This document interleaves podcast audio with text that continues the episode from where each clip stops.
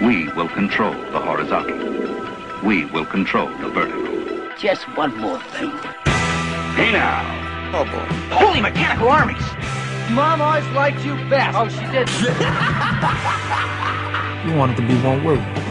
What is the other word? One of these days. Are we having fun yet? It's gonna be legend. Wait for it. Now, you might very well think that, but of course I couldn't possibly comment. Bertie Helens agreed. Oh, come on! Missed it by that much. Good evening. Hello and welcome to the Televerse, Sound on Sight's TV podcast. This is Kate Kulzick, and I'm joined as ever by, I'm saying it again, bringing it back, Mr. Simon Howell. Simon, how's it going? Well, if you're going to bring it back, I will too. I've been worse. um, you're back in, you're back up in uh, sunny Montreal. Is it sunny right It's now? sunny, sunny-ish. It's cold as hell, or it was earlier. um, after your uh, your week sojourn, roughly to Chicago, and how was your trip? Uh, well, Chicago's a very cool town, and you're a pretty awesome host, so I had a great time. Racking out, checking out the museums, all that good stuff. It was it was fun. You had to come back down, if only to eat your shampoo. And I had a couple hours walk in Detroit, which everyone was surprised to discover did not kill me.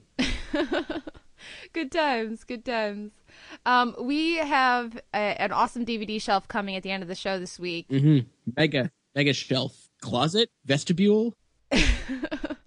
We we uh we had both of the guys from previously on, David Bax and Sean Ingram, on to talk Deadwood with us. This is one that we were planning to use um, during those doldrums in in uh, January or early January, but then due to some scheduling things, um, we couldn't use it then, and we've been kind of waiting for a, a lighter week to to bust it out. So this we've decided this is the week. This is a little Yeah. bit lighter than normal, so we're gonna try to go through the rest of the shows a little quicker, just because it's it's like almost an hour long. T- nice, solid Mm-hmm. it's pretty epic. on- it's it's not as long as it deserves, but it's longer than we've given everything else. Yeah, pretty much.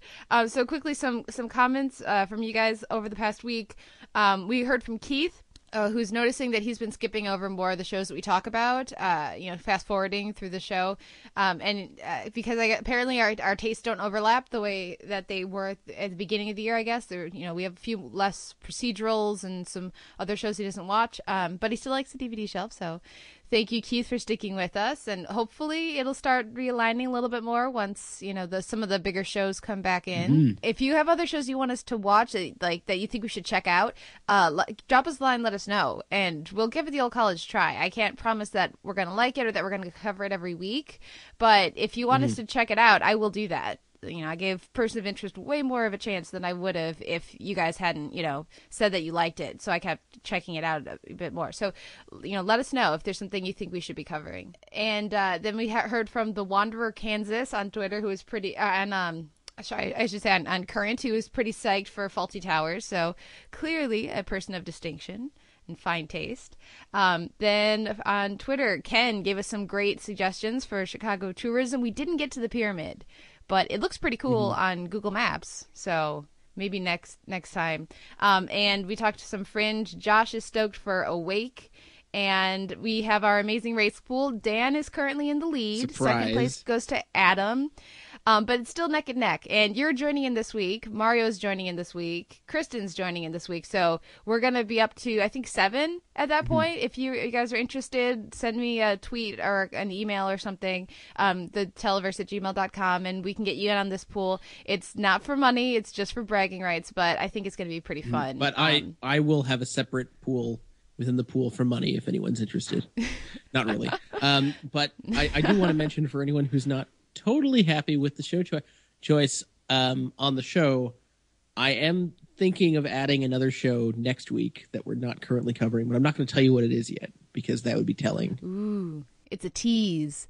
Um, and then finally, uh, my list this week uh, over at soundonsight.org is going to be in honor of Leap Day. It's going to be the best time travel episodes. So I threw that out to Twitter, and I got a lot, a lot of great suggestions. A lot of, of uh, ones that I'm actually already had set for my list. So I guess uh, we're on the same sort of wavelength with that, which is kind of cool. Um, but I, I was going to try to do episodes where people got the day over, got like an extra day, but I had trouble coming up with enough, you know, enough shows. There's there's that great Angel episode, there's a Smallville episode like that, there's a Charmed episode like that, but can you think of any, you know, any shows that where people got a day back or an extra day?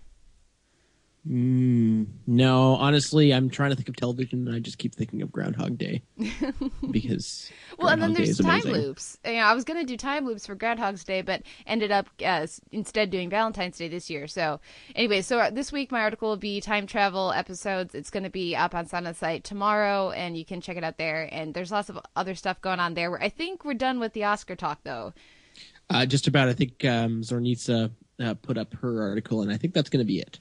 Yeah. So um, we're not actually covering the Oscars this week. Do Do you care? I don't care. I I watched a bunch of it. It was boring. As soon as I realized I wasn't winning any money, I went home. Yeah, I I caught Jim Rash's awesome Angelina Jolie mocking moment, which was pretty great. But other than that, I don't really care about the Oscars this year, at least. Um, so, anyways, let's go into the the week in TV. I'm gonna start off by just blasting through the shows that I watched and you didn't. Um, and so we're, we'll start with Cougar Town, A Mind with a Heart of Its Own. Um, this was another cute episode. I liked the zip line. Uh, Bobby installed a zip line as a wedding present to Jules and Grayson, and that was pretty great. I like the co-maid of honor thing as well. It makes sense, and and I like that the to- the tone of the show is is definitely steady, and they, they know what they're doing. So it was it was a lot of fun again. Then Suburgatory, Fire with Fire. Um, I'm only mentioning this because I, I really liked what they they did with Lisa and Malik. There's a little forward movement there, but it's also definitely something that seems like it's going to be back burner, and that seems like the right the right move. Dahlia does get one of the best put downs of the series, so I think it was about a, a little above average. Then we had an Idiot Abroad, Route 66, which I think is my favorite episode of the series so far. It was just hilarious. Carl does America. Um, so he pans for gold. He does Glee. He meets a bunch of hippies um, and he wing walks. It's it's it's a hilarious. So if you are on the fence about checking out An Idiot Abroad, seek out the Route 66 episode because it's just hilarious. I think I've actually seen this episode uh, some time ago. It aired on something or other here in Canada. Is this the one that features? Uh, he goes to like um, sort of a sex colony or something. Oh, a cuddle party at A cuddle hip- party. Yeah, Yes. Yeah, that Yeah. I remember being quite memorable. yeah. He doesn't really want hugs from anyone because, as as Ricky and Steven say, he's a miserable bastard.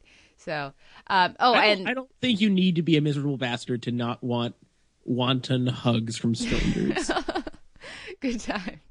Um, next is Arachnophobia from Lost Girl, uh, which is really Lost Girl's really on a roll. They're right now they're doing the Lost Girl does fill in the blank. So this was Lost Girl does paranoia and spiders, and they did it particularly well. Uh, especially you know it's very in tune with the rest of the show. Um, they we get to see more of Hale, this um the Dyson's partner in crime. Um, and uh, it was nice to see him as an actual threat, other than instead of just being a siren with parlor tricks. Um, and having the spider bury its heart was was pretty cool and and fun too. So Lost Girl still kicking ass on Mondays on Sci-Fi Channel, and then also The Voice. You didn't catch up because you're just tired of the auditions. This I was really am. this was a pretty I, I thought a pretty good batch of people i'm actually pretty excited for the battle rounds to start next week and i there's a poor guy uh um novocaine is uh what he goes by but is something like Michael Nova or something like that. Um, he was a total badass and really great singer, and I was very surprised that nobody picked him, particularly considering some of the people they did pick who didn't have anywhere near the range or, or breath support or even just tuning that, that he had. So hopefully he'll try again next year because that guy deserves to be on the show. At least he went out well though. He went out with style, so that was that was pretty cool. Um, th- so that's the end of my rundown. Um, now we're gonna switch over and do all of our sitcoms or all of our comedies in a row. So we caught up this week with Key and Peele. What did you think? Yeah, well, I've been hearing really strong things about this since it premiered, and I had a chance to catch up with it with you uh, while I was in Chicago. And I, I think it's been a really, really long time, at least that I can remember, since we've had a decent sketch comedy show, which is, I think, why pe- I think that's one of the reasons why people are responding so strongly. I think, like, it, even most good sketch comedy is patchy as hell. and I think Key and Peele is also quite patchy. I would say so far per episode, maybe half the sketches are funny, but that's a really good ratio, especially for people who are just starting out.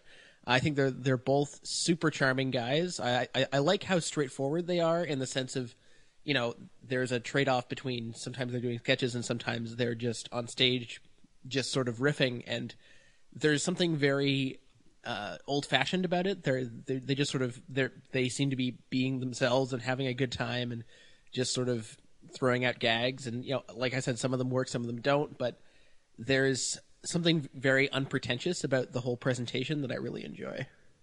Yeah, I think um, spotty is the right is the right word. Uh, it's definitely some of the stuff really worked for me, and then some of it I, I, what didn't work at all. So I think the average is much better than we've had in quite a while, and I think it's uh, definitely definitely a, a good show. It's just some of the humor just doesn't connect for me. So uh, we'll see, you know, how it continues. But it, definitely, I liked it a lot more than I expected to. So that's good. Mm-hmm. And and you know, it's if you think of a show like Mr. Show, I mean, I think that took at least a season to really find its footing. And you're talking about you know David Cross and Bob Odenkirk, who are both you know sometimes very very funny people, and I think um, they're starting off with a with a pretty good hit to miss ratio for the kind of humor that they're attempting. And I think, uh, and I'm glad to see it's resonating with people, and that uh, Comedy Central seems to have a hit on its hands. I'm, I'm, I'm just hoping that they can go from strength to strength and and really. Uh, and I, I, I feel like they're not there yet, but I feel like there's some real potential there. Cool.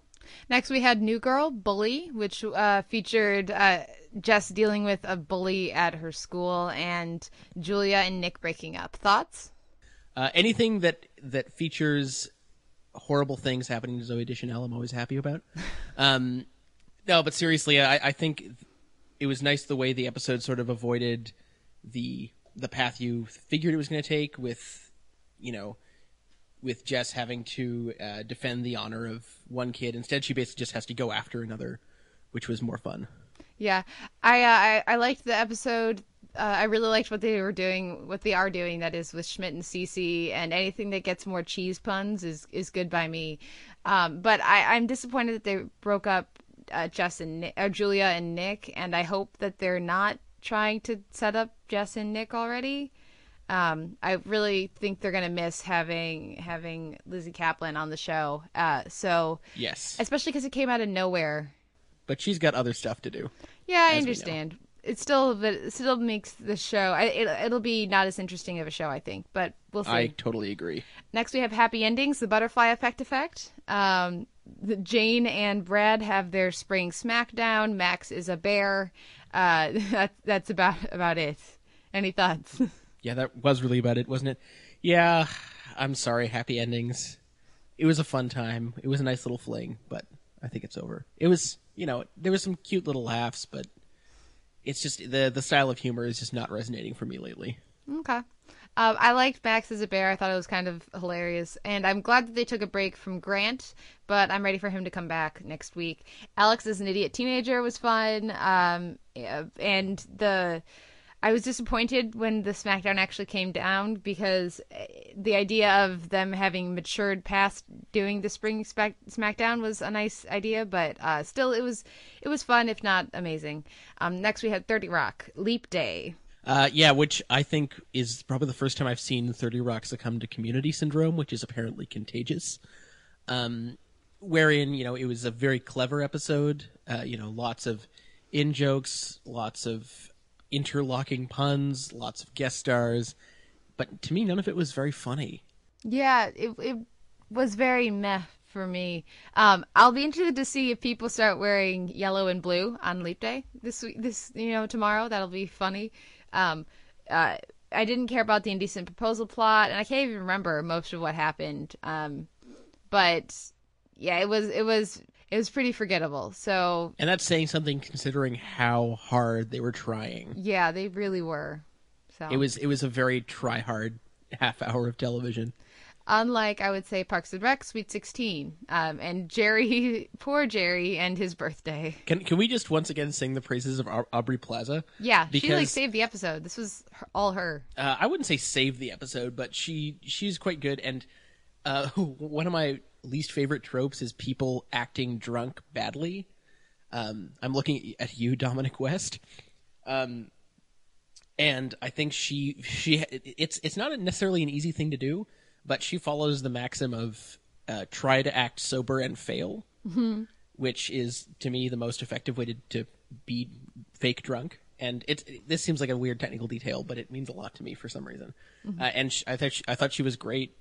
Uh, but otherwise, I thought it was a pretty, you know, it's pretty inconsequential episode, but I thought very, funny through through. Um, I thought that I mean, like when I, when I was watching it, I was enjoying it, but upon reflection, the it just it took too long for Leslie to. It was so much. The episode was the same beat of things are falling through the cracks. You can't do it all, and I felt like that's all Ron got to do all episode was just sit there and say, "Uh huh, see."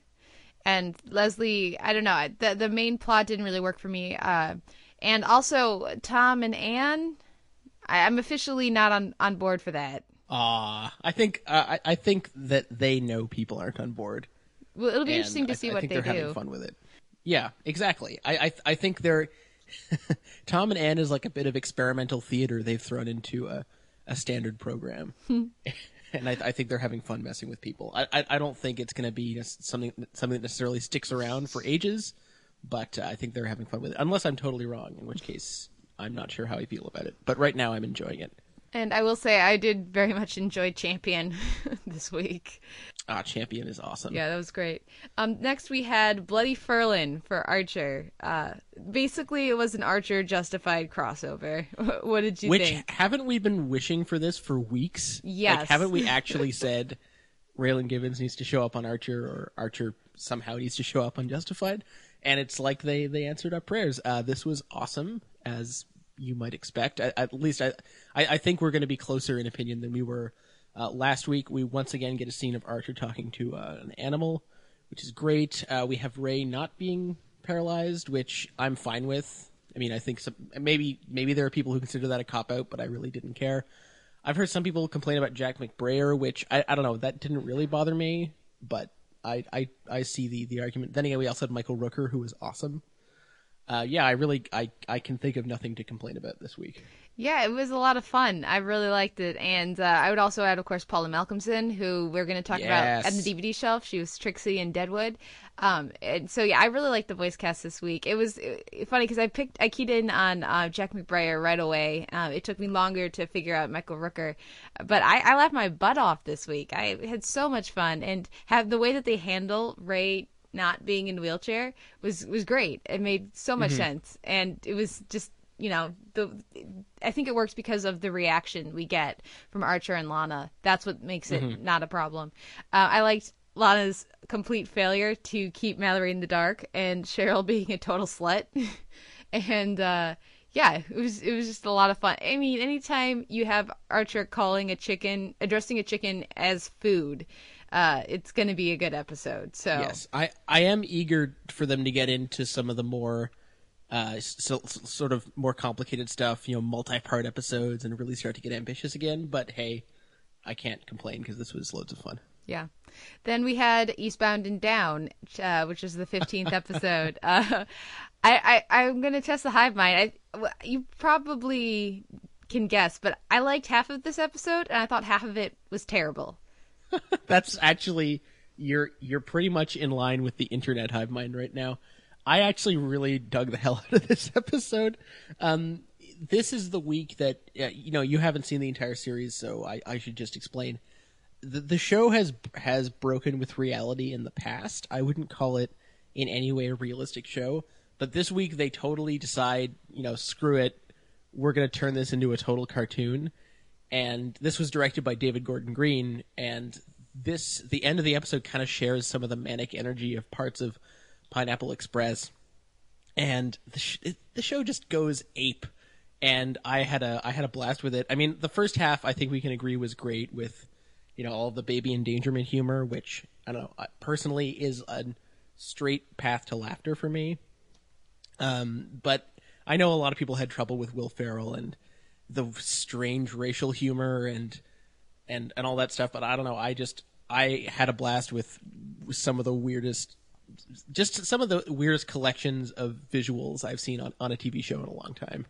I didn't have a problem with the racial humor. Uh, my problem was just Will Ferrell, and when I started trying trying the show out from the beginning, I was not very enthused, and then Will Ferrell showed up, and uh, it, that was that was the single thing. If I had to label one thing that got me to not watch it and think the show was terrible, it was that. It was him. That character is not funny, and I don't understand why they think it is. Uh, so for me, that just bringing him back for a, a ridiculous, ridiculously long amount of time, like like a scene, I would not be entertained. I would, I would be rolling my eyes, but I would be fine with. But the fact that you know, and clearly that they think it's funny, and that's why they're doing it. But for me, anything that had Will, Fe- like the same plot line, but with a different performance or a different character than the whatever the his name is. I don't even remember the character's name. Um, I think I would have been fine with, or at least much better with. But I don't think he's funny on the show. Or you know, I don't think it works. So I that And- that's where I'm and, at. And Steve Janowski, Steve Janowski as the Asian sex slave did nothing for you. I mean, I didn't think it was that funny. Mostly, it was so it was so tied in with Ferrell and his character that I can't really separate it. So I, I think I would have been fine with it separated out with a different, like a new character in that mm-hmm. role. But Well, for what it's worth, I don't think we're going to see much more of Ferrell because I mean, in the first season, he's in maybe two episodes, and he's a busy guy. I can't imagine him being around a whole lot more this season. yeah. So they they probably got it out of their system. But either way, I, I had a blast with this. It was insane. And then on Monday we have we are checking back in with How I Met Your Mother, Karma. Uh, what did you think? This was all right. I mean, I, I've I've been hearing good things about the recent run of episodes, so I I figured it was smart to check back in this week. I like that they're actually doing stuff because it seems like when we were watching it, HIMYM was taking four or five weeks at a time, just spinning its wheels. I think uh, the the end of the episode was logical, although it would have been nice if he'd said, "Here, I, I left your names on the lease if you want it," instead of just saying, "Here, I left your names on the lease. Take the apartment." But uh, other than that, I mean, it was it was solid. I, I like the appearances of uh, by Ghost Robin. The diary thing wasn't that funny for the most part, but um, and I also like the relationship between Barney and the stripper because he basically is a stripper, so it kind of makes sense. Yeah, I actually liked this episode, which felt so nice after not liking the show so much of the season. Um, I thought having Mar- Lily and Marshall move back to the city did, did not feel organic at all, and felt very much like writers running out of ways to to keep the group hanging out together. And so it didn't feel very at, like it was natural to the characters at all, especially because it came out of nowhere. They were throwing parties at their house and happy there a couple weeks ago. So, anyways, other than that, I did like the episode. So, I'm, we'll see where it goes. Next, we have now we're going to go back to uh, back to Tuesday and go through now the dramas or whatever the hour longs, and we have Justified when the guns come out, and I, I Ooh, not in the spotlight. I know it was so it was it was a literal tie. The only reason it's not in the spotlight is because I felt like you, you threw it to me, and I feel like we've been uh, spotlighting Justified every week. Why not give Luck a shot? But I think pretty much the the best way to describe this episode is with Quarles' quote, "Shit, that's awesome." so Yeah. Uh, this show is, is kicking so much ass right now. I, I mean, just to get it out of the way, my only real problem with the show right now is I think I'm not totally satisfied with the Limehouse character. Um, and it, it's no, it's not a problem with Mykelti Williams' performance. I don't think it's just every. It seems like every week we get a scene with an underling where he's explaining what it is he's going to do, which is such a weird contrast to Quarles, who you just have no idea what he's going to do, and that's much more entertaining. Um, so that's not that's not great. Although I do I love the setting of Noble's Holler, and I do like the scene we get with Boyd uh, and him whenever they meet up. That's always great. That being said, I feel like right now the showrunners have this obligation to fill where they need at least one holy crap moment, and uh, somewhat akin to Breaking Bad, but with more quips. And uh, of course, this week we get the showdown in a moving office, which was pretty badass. Yeah, this. I mean, this. I I love just about everything in this episode. I would agree. I'm not. uh, I'm not really uh, in with uh, Limehouse right now. I'm not. I have problems with that. I, I figure as, as long as I'm noticing the fake teeth, I'm not in on the like. I'm not buying into the performance. So hopefully that'll that'll change up. But everything with Oh, Raylan, you and your zombie white bread. me and my zombie right, white bread. Uh, but Raylan Boyd Quarles is all great. I like the way they hung a lampshade on the Winona money stuff, and I like that that can't come back now. So that's Pretty nice. much, yeah. Um, and I, I'm just gonna, I'm just gonna say it. I like season three better than season two. Ooh. Yeah, Well, let's let's at least wait and see where this is headed because I, I think very shortly we're gonna see things come to an even bigger head and things are st- gonna start to get really nuts. And I, I'm waiting to see how the show handles that, especially with Limehouse and some of the other sort of peripheral characters that they keep adding. There are so many characters right now. Holy crap!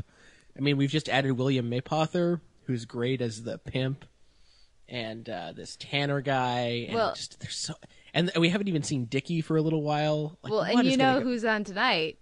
Tobolowsky. I what? Tobolowsky's on, on the Oh, episode man. tonight. Yeah, as yeah, there's I did there's not some, know that. There's some great. Oh, and I like just how they bring Stephen Root in for one scene, really cementing the world. It's great. It's, it's, Mm-hmm. it's firing on on all cylinders, and I'm so glad to have it right now. Yeah, for sure. Yeah, and uh, just l- lastly, I, I think they're handling the Winona stuff really well, and their scenes Yeah, together great. where they where they talk like adults. Isn't it refreshing? fantastic. it really, it really is. Uh, and and I'm I'm even really liking the Boyd and Ava stuff because she's actually useful this week and Mm-hmm. is really getting in. I mean, if she's gonna be you know a criminal badass, she may as well commit, and she did this week, and it was awesome. Yeah. Um. Now from that, the our our passion for Justified to Top Chef. Uh so what did you think of this not finale? Oh God, they're just dragging this on as long as they can, aren't they? Yep. I feel like they know at this point. Like when it came to that judges table, in my in my heart of hearts, I knew Paul wasn't going home, just because I think they knew. Like, look, the the food's all good. It's basically arbitrary who we choose, and a, a finale without Paul is going to be desolate. Hmm. So let's bring him in. That's interesting, uh, because the part, the thing I enjoyed the most about watching this episode was watching it with you and my sister, and watching you both freak out when it looked like Paul might go home, and the tension in the room was palpable. So, if you knew it in your heart of hearts, then you were not expressing that while we were watching it. I have layers. Is all I have to say. Yeah, I'm glad that they're going to have a two person finale. Um, I think that they knew the season did not warrant a three person finale, and uh, hopefully that'll mean that it'll be a shorter. They'll be done with Top Chef next week. It won't be a two week ordeal for the finale. So I'm just ready for it to be Oh over. Oh, God, that would be hell. So Yeah, I'm hoping they come up with a more uh, interesting and uh, diverse and less annoying cast of characters next time around. as well as better challenges uh, as, as yes. a whole. Oh yeah, that especially last week. That was just ridiculous. I liked it. Fair enough, though. Yeah. Let's I move know. on to something we actually care a little bit more about. That is the pilot to Awake, which is going to be airing next Thursday, this coming Thursday, that is, um, and is one of the most buzzed about pilots of the year. What did you think? Well, I actually saw Lone Star, which was uh, also written by Kyle Killen, who's also responsible for The Beaver, which I didn't see. Uh, and I loved the Lone Star pilot, and I even liked the second episode, which even fewer people saw. Um, so I was so I was really excited for this, and I thought that show got such a raw deal.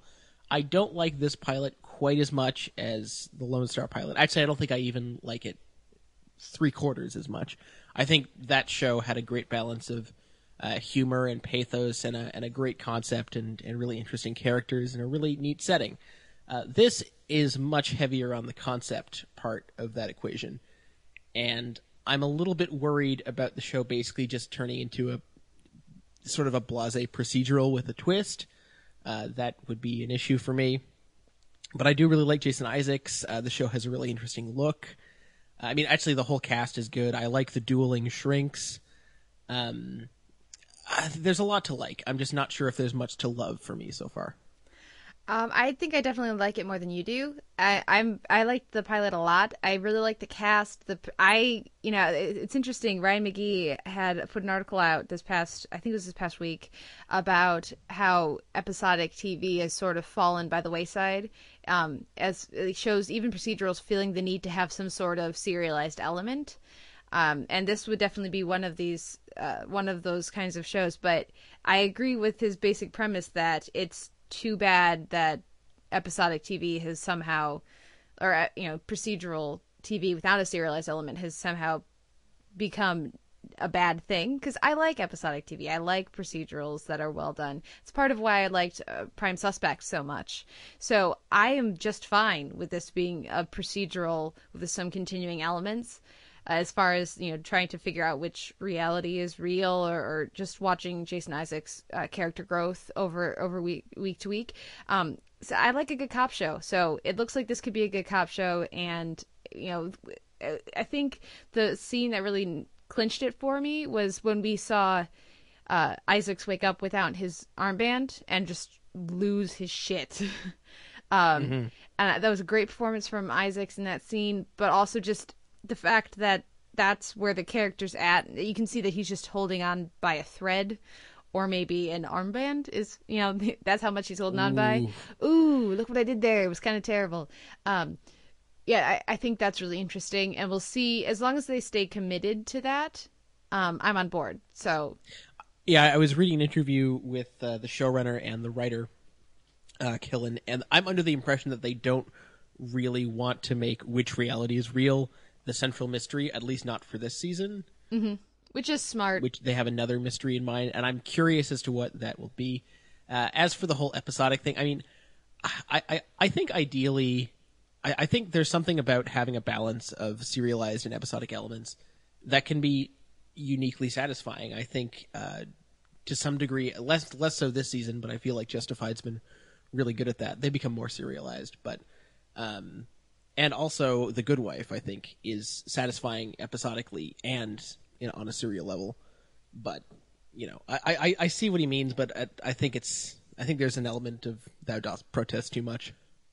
well, yeah, so we'll see how Awake goes. I'm definitely going to check in for, for a while and see and follow it. You?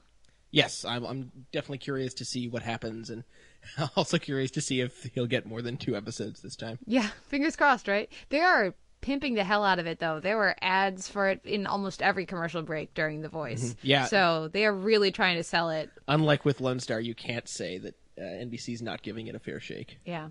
Um, next on Friday, we had Fringe, the end of all things, and we found out about the observers, and we found out about somewhat, at least what September's goals and priorities were.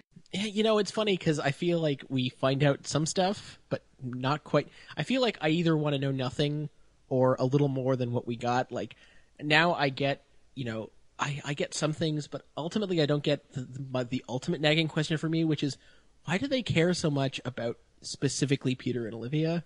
Because they have a super I- I- baby. Yeah, I guess. I mean, but except it's a super baby that's not supposed to exist. no, no, no, they're going to uh. have a super baby. Oh, they're going If- to have a super. If okay. the timeline is right. okay, but if they've seen all possible outcomes, why is one particular outcome so important to them? Like that, this is the stuff that bothers me, and that we're not getting answers for, and I'm not sure if we will because uh, I, I'm tapping my watch. Like, come on, guys, you're gonna get canceled soon. They have eight so episodes if you're left. if, if you're if you're doling out answers, give me the ones that I want. But I mean, I, I mean, it was a fine episode. Um, I liked the return, of course, of David Robert Jones and Jared Harris is always great. I thought that the dueling Ninas was was actually somewhat interesting, if a bit obvious uh, as to Incredibly obvious who the real Nina was. But I, I thought Blair Brown played that well, and uh, and and I liked that you found out that Olivia had figured it out sooner than we might have expected. So that was cool. Um, and uh, I, I liked that they brought back the lights from season one because that's been something. You know, I, I mentioned this in my review over at soundonsight.org that the the the thing with the lights from season one felt very much like a a plot line that they had discarded they decided better of you know not not to not to go that way and so to see them bring it back here, I think, is really interesting, and we'll see, you know, because Olivia's powers, air quotes, you know, basically got shunted into just she can travel between dimensions. So if there's more, which it would seem that there is, um, I'm glad that they're bringing it back now, and it makes things interesting. I am not interested in the Peter Olivia shipping stuff. Um, Yeah. to have a, a them to have Peter last week say that okay, you have memories that I didn't could not have given you, so clearly I'm not responsible for you having these memories, and then and then forget about and it. And then yeah, completely back from back away from that this week as if he forgot that that happened was very strange, and uh, I mean I'm I'm, Hopef- I'm Hopefully, the next episode opens with him showing back up at her door. My bad. my bad. I mean, like I'm not saying they need to get together. I'm not saying that, but just to have to have him go back to what he thought at the beginning of last week's episode, as opposed to where he was at the end of last week's episode, felt very strange. I also like that it takes Olivia disappearing for Seth Gabel to get anything to do. Anything to do. I mean, come on, guys. Uh, he's gonna have to go back to being S- Cillian Murphy's stunt double soon. Um. Anyways, we'll see. We, we're gonna be off for Fringe for I think another month, and then it'll be back, and it'll be eight episodes in a row to the end. So, assuming By which point, I'm betting up. we'll know what its fate is. Yeah, I assume. I mean, there's no way it's getting picked up. It has terrible ratings, and it's an it's a somewhat expensive show. There's no way it's cheap. Yeah. Yeah, so I I just hope that they go out strong. Mm-hmm. So then on Sunday we have the Amazing Race, and I'm sure you're very happy about the outcome.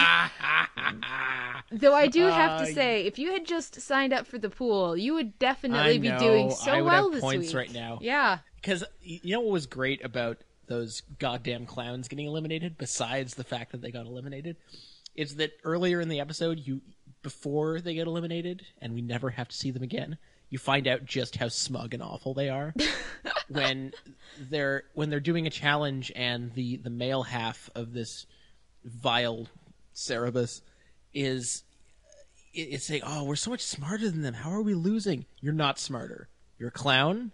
You're horrible, and you can't do math. Basic math. and you deserve to lose.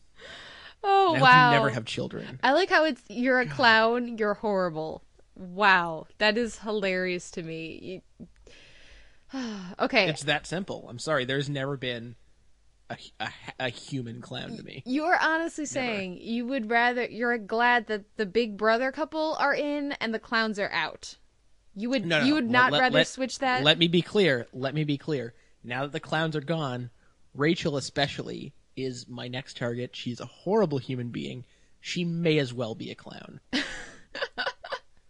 Wow. She's awful. Wow. Okay.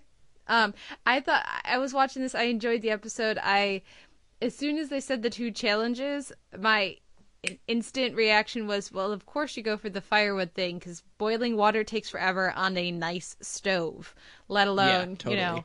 So I was all for the. I mean, I'm not a big fan of the Border Patrol guys, though. The fact that they hate the Big Brother couple is has raised them somewhat in my Every, estimation. everyone does. It seems like there was four teams at least cracking like we're never helping those people. Well, as soon as she says, "I'm bad at this setting up the solar kitchen," I can't. I'm sorry. I'm a girl. I just I'm wanted to girl. smack. I was like, ah. "Who are you, Lori from The Walking Dead? Come on, woman." you know, grow up. The country Oh, girls yeah, got that thing awful. together. fa- Like the the Mississippi guys and the Kentucky girls are the two people who got that together fastest. So don't be playing any gender politics BS on this.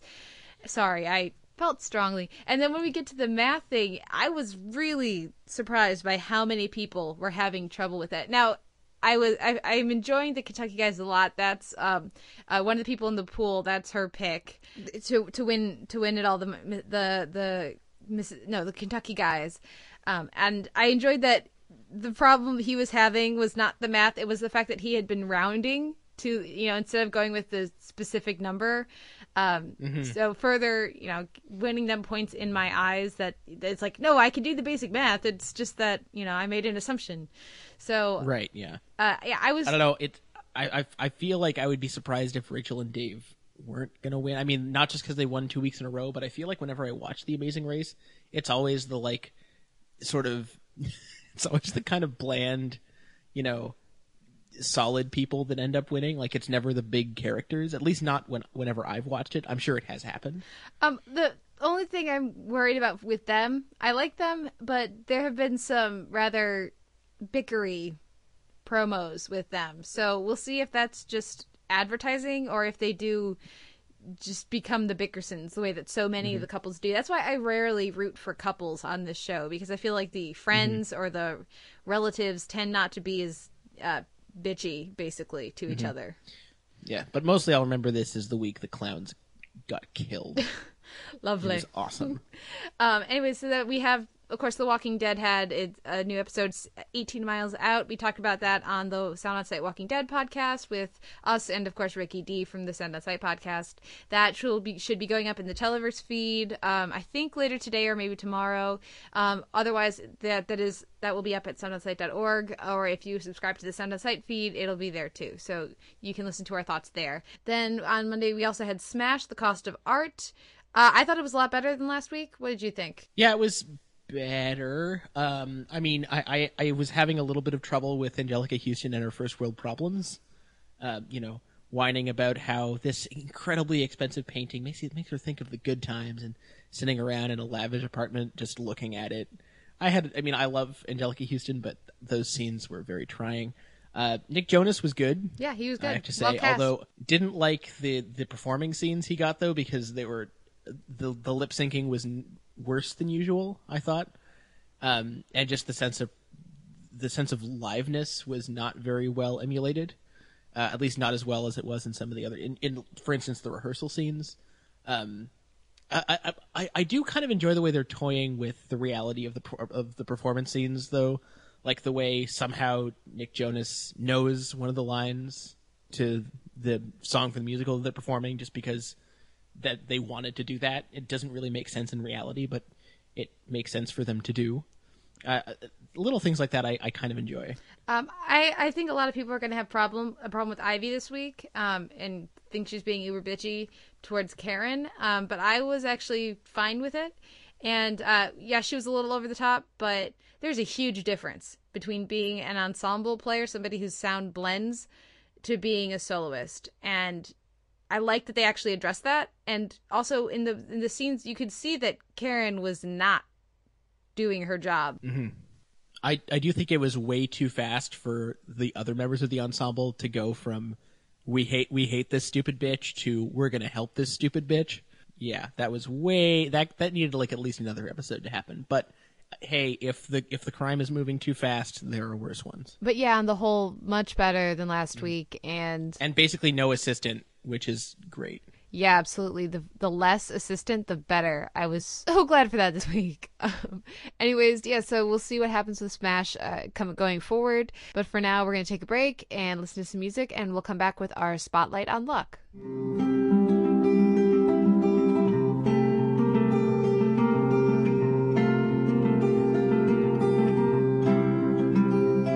Now that I know the way it goes, you gotta pay back every penny that you owe.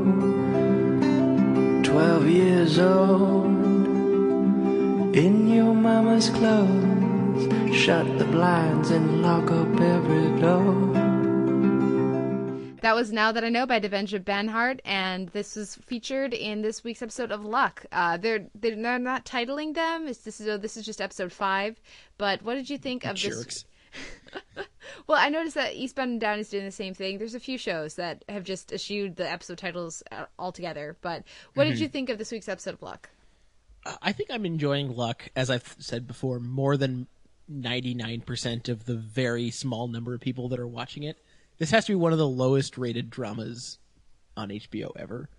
Uh, at least that I've noticed. It's it's it's consistently pulling like a 0.2. So it's I feel kind of perverse spotlighting it because I'm sure that an insanely small number of people who listen to this podcast are are watching it. But that's also why I'm I'm enjoying. I mean, we've spotlight we've spotlight Justified for a while. I felt like it was sort of Luck's turn, and I thought this was a really strong episode. Uh, Not necessarily the, with the most dramatic import, and certainly not as much as last week. But I, I like that we took a week and just kind of got to know a, like three or four of the characters a little bit better, and particularly I thought Richard Kind ran away with the episode. I, I really liked all of his scenes. Uh, I feel like we got a better sense of what he really does this week, and uh, I, they were a little bit cliched, but I, I did like the phone calls to to the ex. Although the scene at the bar at the end was a little much, uh, but yes, but he just he pulls that off with uh, with with style. Well, well, well with with stammering style. Um, and I mean, the racing scene at the end was typically awesome. Um, I, personally, I found the whole watching that to be very stressful, which is what it's supposed to be. Uh, I like all the stuff with Marcus. Uh, I don't know. I really, I, I really just dig the the vibe and the and surprisingly almost all of the characters. Yeah, I uh, I think for me, well, I did really enjoy Richard Kind uh, this week. I think my favorite scene was the one between Jerry and is that Marcus? Yeah. wheelchair. Jerry and Marcus uh, at, at the hotel. I thought was great, and um, just Because you finally get a sense of why they're buddies. yeah, yeah. It really it showed us a lot about both of those characters, and um, and it did it without while being true to them, but also letting the viewers in in a way that maybe those characters normally wouldn't let you. So I, I thought it worked really well. I, I like what we get with Dustin Hoffman this week. I thought that was pretty pretty good, uh, pretty interesting, and um, the just a little bit of insight into the jockeys as well. The, can, That continues to be interesting. And I didn't miss Nick Nolte, so if I'm not missing Yeah. Nick Nolte on this show, that means they're doing something right. Yeah, I mean it, it's it's great that they you know they've got these two big name movie stars, and hey, we can give one of them a week off, and it's fine. We don't need to rest on them. We can have just as much time spent with John Ortiz, who's been consistently awesome. Uh, I- I or a little loved- bit more time. I love Jill Hennessy's character, you know, trying to correct his cultural uh, lexicon. It's not Judge Judy. Oh, Judy. yes, Judge, you- Judge Judy. Yes. it was great. yeah, I'm. Uh, it's weird because it's the, the dialogue on the show is a little bit different from, say, Deadwood or even um, John from Cincinnati. It's not Milchian in quite the same way as you might expect, but it is consistently awesome. I, I really love the, the way the show's written. Uh, I, I love that scene between Marcus and Jerry that you mentioned. Um, God, what else am I enjoying? I, I like that we get a totally different side of Dustin Hoffman's character, kind of teased by the ending of the previous episode. Yeah. You know, we get no scheming this week, no vengeance, just, you know, him being nervous about uh, Joan Allen not showing up. Mm-hmm. And he's, you know, he's on, on one level, you know, he's a gangster and, and, you know, and, a, and a hood. But on the other hand, he is, you know, just a guy who's, you know, been in prison a long time and doesn't really know how to handle himself. yeah. Yeah, I continue to really enjoy the camaraderie between Farina and Hoffman, and I think they've they've made that work very well. Uh, I I like that uh, at the end we get a clear statement from Hennessy's character that obvious they all know that Dustin Hoffman is the owner of the horse. It's clear, which is nice because the the facade of that earlier was getting a little uh, uh tedious to me. So it's nice to know that they're playing along, not idiots. Um, Yeah, but I, as a whole, I don't have that much to say about this episode, or really, I don't have that much to say about the series, other than I think they're doing a really good job. I mean, it's already been renewed for a second season, and I'm assuming that's going to be it because, uh, like I said, nobody watches it. But then again, Treme got a third season, so I don't know exactly what HBO's deal is right now. I mean, I can, I guess they're banking on DVD sales because this is the kind of show that may well have legs, so to speak, in that sense. On the other hand, if it only gets two seasons, I can see it really accomplishing a lot in that time and just being a really satisfying experience, as I think it already is.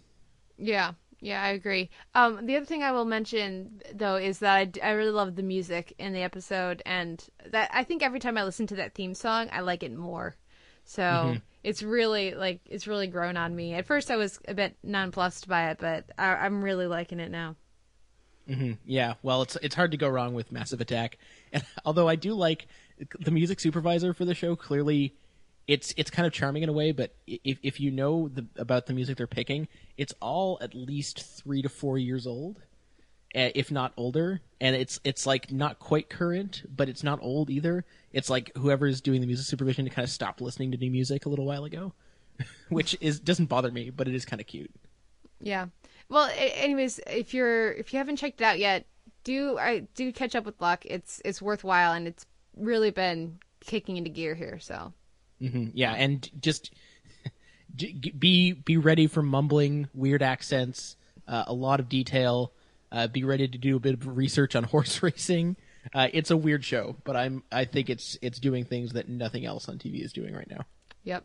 Well, that was our week in TV. Um, now, a, a few show notes before we go to our, our DVD shelf. You can, of course, email us at theteleverse at gmail.com. We are going to be up on Current. If you're not uh, an iTunes fan, you can reach us that way or by subscribing to the RSS feed. You can also subscribe to us in iTunes. We have an MP3 and an M4A feed. So, you know, whichever uh, whichever works better for you, go for go for that. We would love to get some some more reviews on iTunes because I think we we're at three right now. It would be really great to get a few more. So um, you can leave us a review there. That really helps us out. Otherwise, um, I'm on Twitter at the Televerse. You are. Uh, at Sucker Howl. And you can drop us a line. Let us know what you're what you're thinking of all all of this uh, TV this week, and if you want in on the Amazing Race pool, just let me know. And then finally, of course, we're gonna have a post up at soundonsight.org, and you can leave us comments there to let us know what you think of, for example, our our Deadwood shelf that we are about to Mhm. throw to right now. And I would just say. Uh, if you have kids around, uh, the clip that we're gonna use that I use to lead into Deadwood is, uh, shall we say, it shares its vernacular with the rest of the series. So lots of Uh, Can I, swearing. can I just say, kids everywhere should be required to watch Deadwood from a young age. So yes, that is what our explicit tag this week is about. It's so heads up. That's that's coming for you. So we'll we'll take a break, listen to that clip, listen to the theme song, and be back to talk with the guys of previously on about Deadwood. Eight ounces of gold at twenty dollars an ounce is 160 plus ten dollars for a half ounce makes 170 total. Inform your dealers and whores of my credit and pour me a goddamn drink. Honor and a pleasure, my good man. 170 credit, Dan, for Ellsworth. Yes, sir. 170 for Ellsworth. I'll let everybody know. First one today with this hand. And pour me another, my good man. Here comes another. I'll tell you what. I may have fucked my life up flattered and hammered shit, but I stand here before you today beholden to no human cocksucker and working a paying fucking gold claim. And not the U.S. government saying I'm trespassing or the savage fucking red man himself or any of these limber dick cocksuckers passing themselves off as prospectors had better try and stop me. They better not try it in here. God damn it, Swearingen. I don't trust you as far as I can throw you, but I enjoy the way you lie.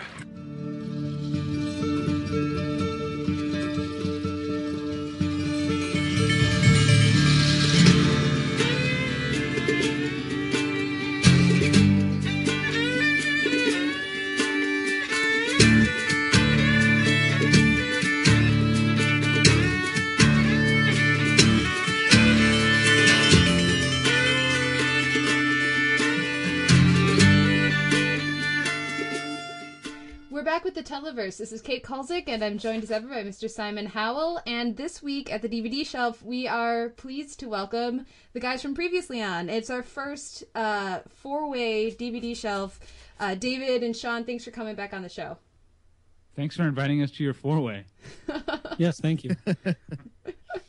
So, uh, so we're talking Deadwood, and I'm probably gonna have to make sure I put a uh, a warning at the beginning of of this, just because I know we stick the explicit tag on a lot of our podcasts for just accidental swearing, but oh, Deadwood. Uh, so, just as a warning, this is probably going to get explicit. If there are children in the room, maybe pause this and talk. You know, come to it later. But I know from listening to previously on that you guys are both huge fans of Deadwood. Uh, so just briefly, um, let's start with David, I guess. What's your relationship with the show, and when did you first come to it, and all of that good stuff? Well, thanks for the disclaimer, and uh, to paraphrase Ellsworth, thank you, uh, Ellsworth, thank you for allowing me my full form of expression.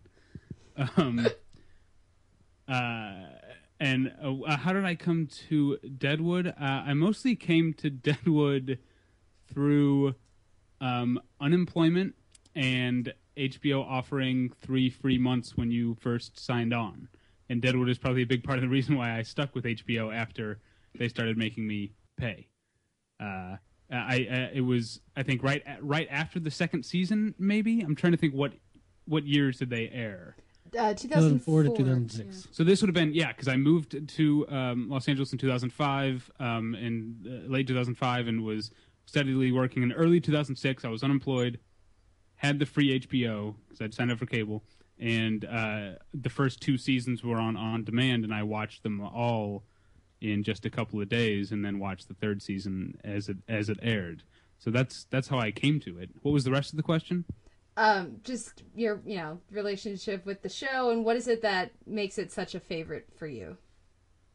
Um, it's um, if I can get into sort of uh, grand statements right off the bat here. Um, it's one of my favorites because it is, uh, in many ways, a, a singular show. There is nothing else like it. There, there hasn't been. There might never be.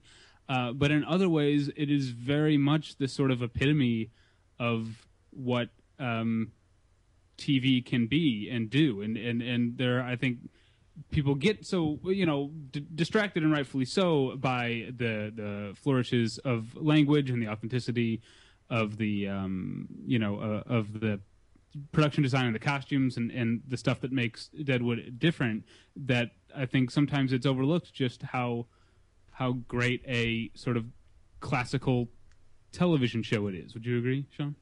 Yeah, absolutely. Okay. Yeah, it's probably the greatest show ever made, next to The Sopranos, I guess. And yeah, David David said it pretty well. But I, think uh, one of the things I like about it that's sort of different from the other great dramas is it it's actually a pretty. I mean, maybe it's only in comparison to others, but it's actually a pretty optimistic and life affirming show in a lot of ways. And uh, a lot of the TV that we all love is definitely not. Um, but that's one of the things I like most about it. I think yeah, the I think a word I would use to describe Milch is humanistic. Yeah. and I think that tends to get applied to maybe um, uh, comedic auteurs or or filmmakers a, Mhm. a lot of the time, um, and that certainly fits. But um, uh, you know the the amount of obviously like people dying and the cruelty and stuff. Uh, it masks the, the the fact that it actually is a very humanistic show. And also, speaking of comedy, it's also one of the funniest shows I think ever. Mm-hmm.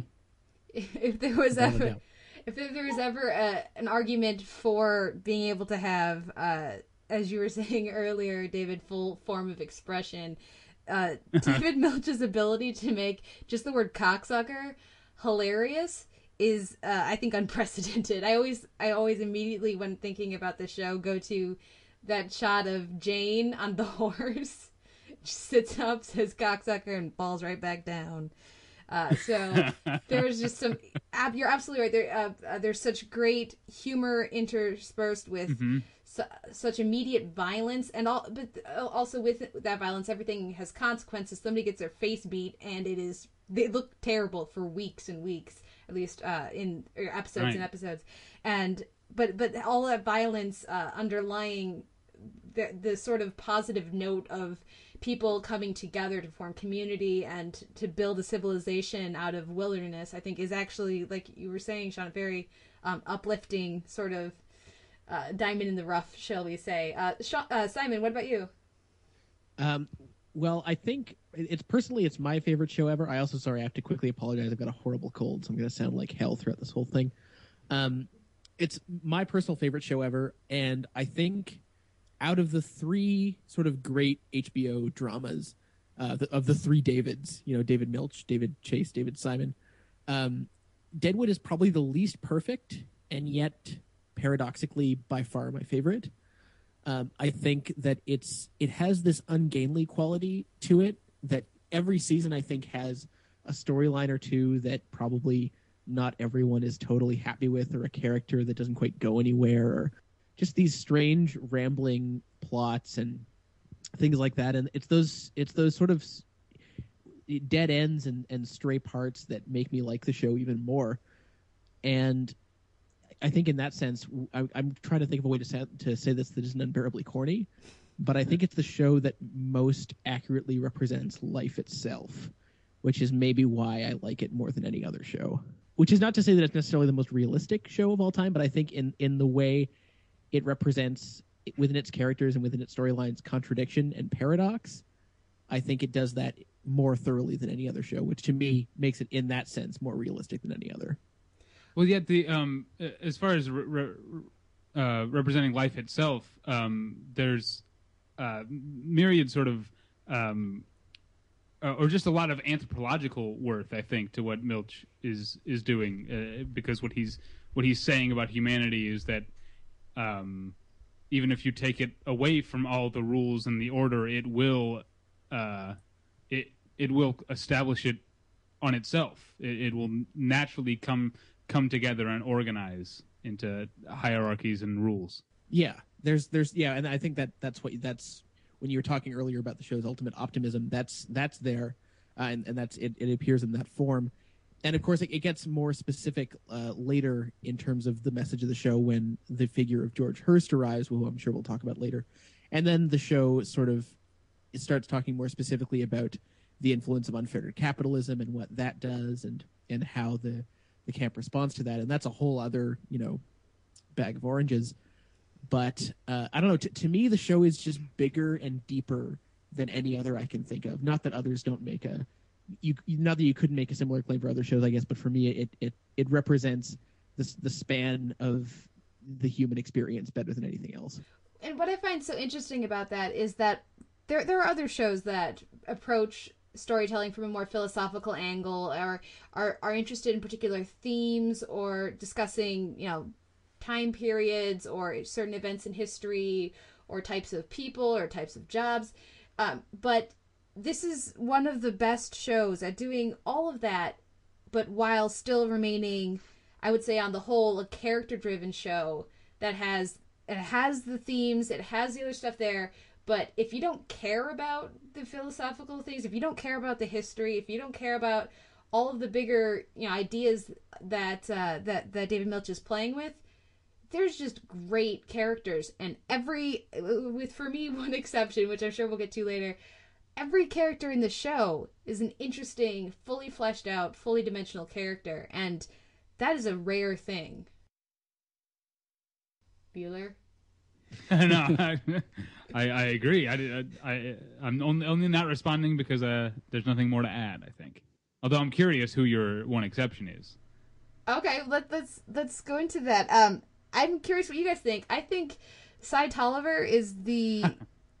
I knew you were going to say it. yeah, he's just not interesting, and my problem with him isn't the fact that he tends to be a vicious bastard, because um, there are plenty of other vicious bastards on this show, but I just feel like he's not an interesting character. Um, he's the only, and and it just he's the exception that proves the rule for me on this show.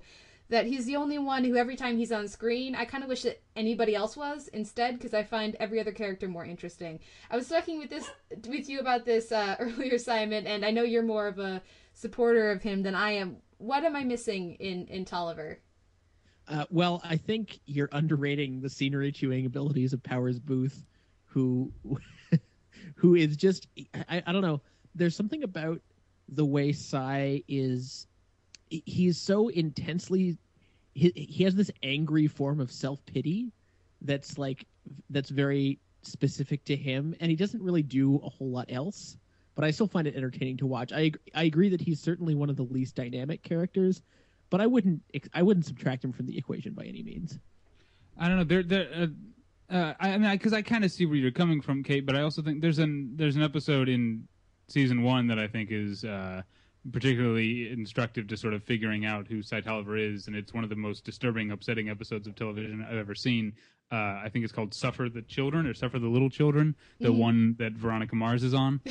um, and she, well, she was on the one before as Right. well, but this is the one where she. Um, I mean, uh, our, what, what's our spoiler policy here? I think we're not going to worry about it. I think Okay. we could try to avoid some of the bigger things, maybe if we're, you know, because we do want people who haven't seen Deadwood to check it out. Right. Okay. But go Um, for it. So it's the it's the one where you know, uh, Kristen Bell and her her brother Flora and I can't remember his name are um, uh, con artists, and they are caught by Cy and uh, he goes even for the Wild West and the brutality we've seen on the show. He goes above and beyond, and is um, just especially sadistic in doling out his punishment to them, um, and he does it both because he's been, you know, because to teach them a lesson, but also he does it for Joanie's sake because he feels like he's teaching Joanie a lesson because she was taken in by Flora because maybe they have some shared uh some some shared things there and I, I I'm not you know I I- don't have enough of a psychological background to actually parse what is going on with Cy there or what that says about him but I think that that scene um his reaction to that um is the key to understanding that he's more than just a scenery chewing uh, villain. There, there's something, uh, there's something very deep and sort of uh, uh, rotten and poisonous in him.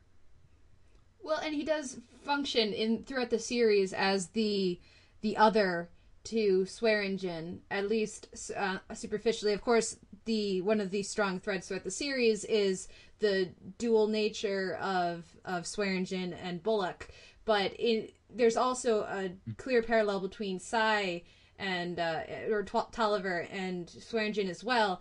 But just for me, after the first season, I felt like he served nearly uh, very little purpose, particularly from the third season on. I really didn't see why he was there.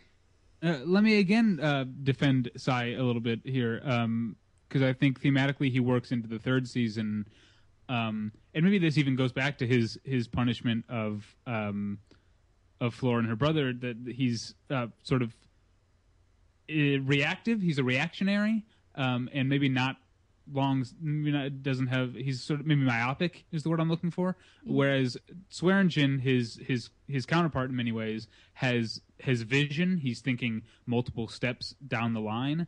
Um, Tolliver is not, and that's why Tolliver so easily um, falls in or attempts to fall in with with Hearst, attempts to align himself behind Hearst. Uh, I, I- so I think thematically he works into the third season in that way as a as a foil to Swearingen. Yeah, I, I, I, I see what you're saying. But Sh- Sean, let's get your thoughts uh, in here as well. What do you think? Um, You can say pass. That's cool. yeah, I choose to abstain. New York abstains. I, I. I, I, I think we're spending too much time on Cy, and we should talk about all the great characters that we love. yes, favorite characters. Let's go around the horn, Sean. Oh, reverse clockwork order. Yeah, yeah, you're right. Well, she doesn't know what order we're sitting in. Oh, right. uh, my favorite character, you know, it's one of those things that is impossible. Mm-hmm. So I'll just go. Every every character has their peaks, um, but I'll just go with my first thought, best thought, and say uh, Doc Cochran, Mm, good one. Uh, especially circa season one, and then he was sort of he sort of got sidelined a little bit um, in seasons two and three, but circa season one, he was uh, I don't know I don't know how to put it other than awesome, and Brad Brad Dourif. Dourif. yeah. Jinx. Getting to play a good guy for once. Yeah. Okay, uh, uh, David, how about you? Uh, uh, also, I mean, I, I agree with Sean. I, I could say there there's a handful of I would list them, except I'd probably step on what your guys' answer are. Is so I'm gonna go with um, uh, I'm, I'm actually gonna go with Joanie, um, because.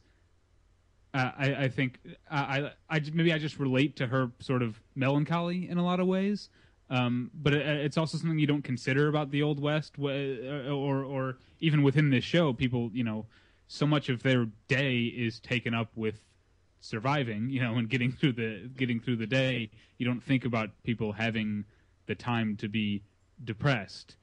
Um, but at the same time, like a lot of melancholy people, Joanie's got a great wit. Um, I'll quote um, two of my favorite lines, and this is where your where your explicit warning will come into handy, uh, Kate. But um, when she first meets Ellsworth, and Ellsworth says like is listing all the things that he he does or what his you know what he's accomplished in life, and he says you know.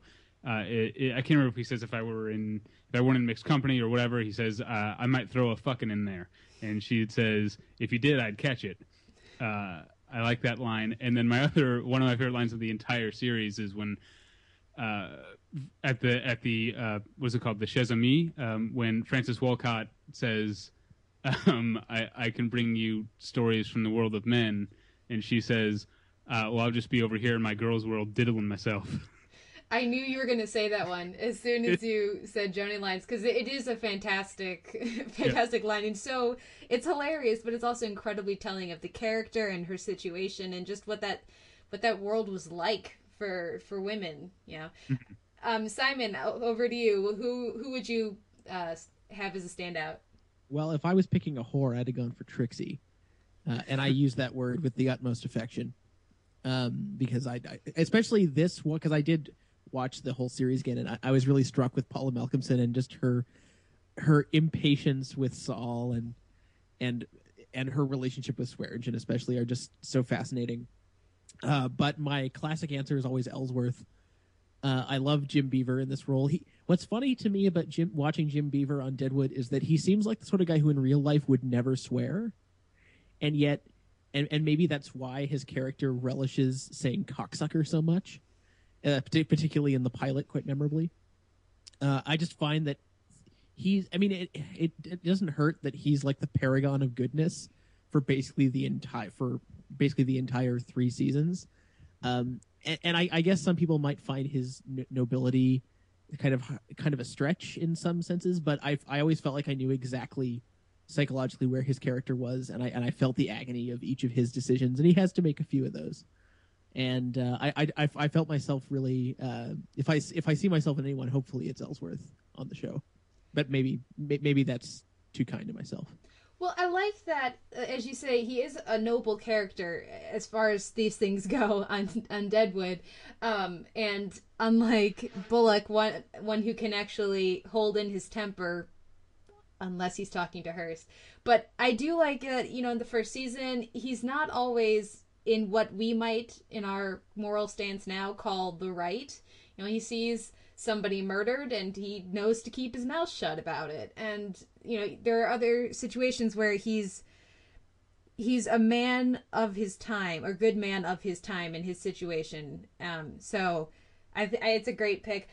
I also rewatched the series uh for this and I was really struck this time through because of course the first time through you you know it's it's all about Al and Bullock and and Trixie and Saul and Alma. But for me this time through it was Wu and and Richardson and Johnny uh who are just particularly particularly Johnny. I just really got to got to me the actor. Sean Bridgers is fantastic. It's not easy to play dumb and he does such a great job of it. So I would say those for for me were the ones who most surprised me, as well as the the the women, both uh, Anna Gunn and Kim Dickens really impressed me this time around too. But yeah, if I were to pick one, I guess I'd go with Johnny. Yeah, Johnny was on my my short list too for sure. Yeah, Sean Bridgers is really, really good, and he's also he's one of the characters. There aren't many characters for whom I would say season three is their peak, partially because Gerald McRaney shows up and just tears the shit, you know, tears the roof off the place. Uh, but I would say that, that that's probably Johnny's most interesting season, and, and especially for him, it gets quite heartbreaking near the end. Yeah. Uh, and speaking of Gerald McRaney, I can't speak uh, too highly of his. I, I mean, I think there's two great villain. Well, there's a few great villain roles on the show.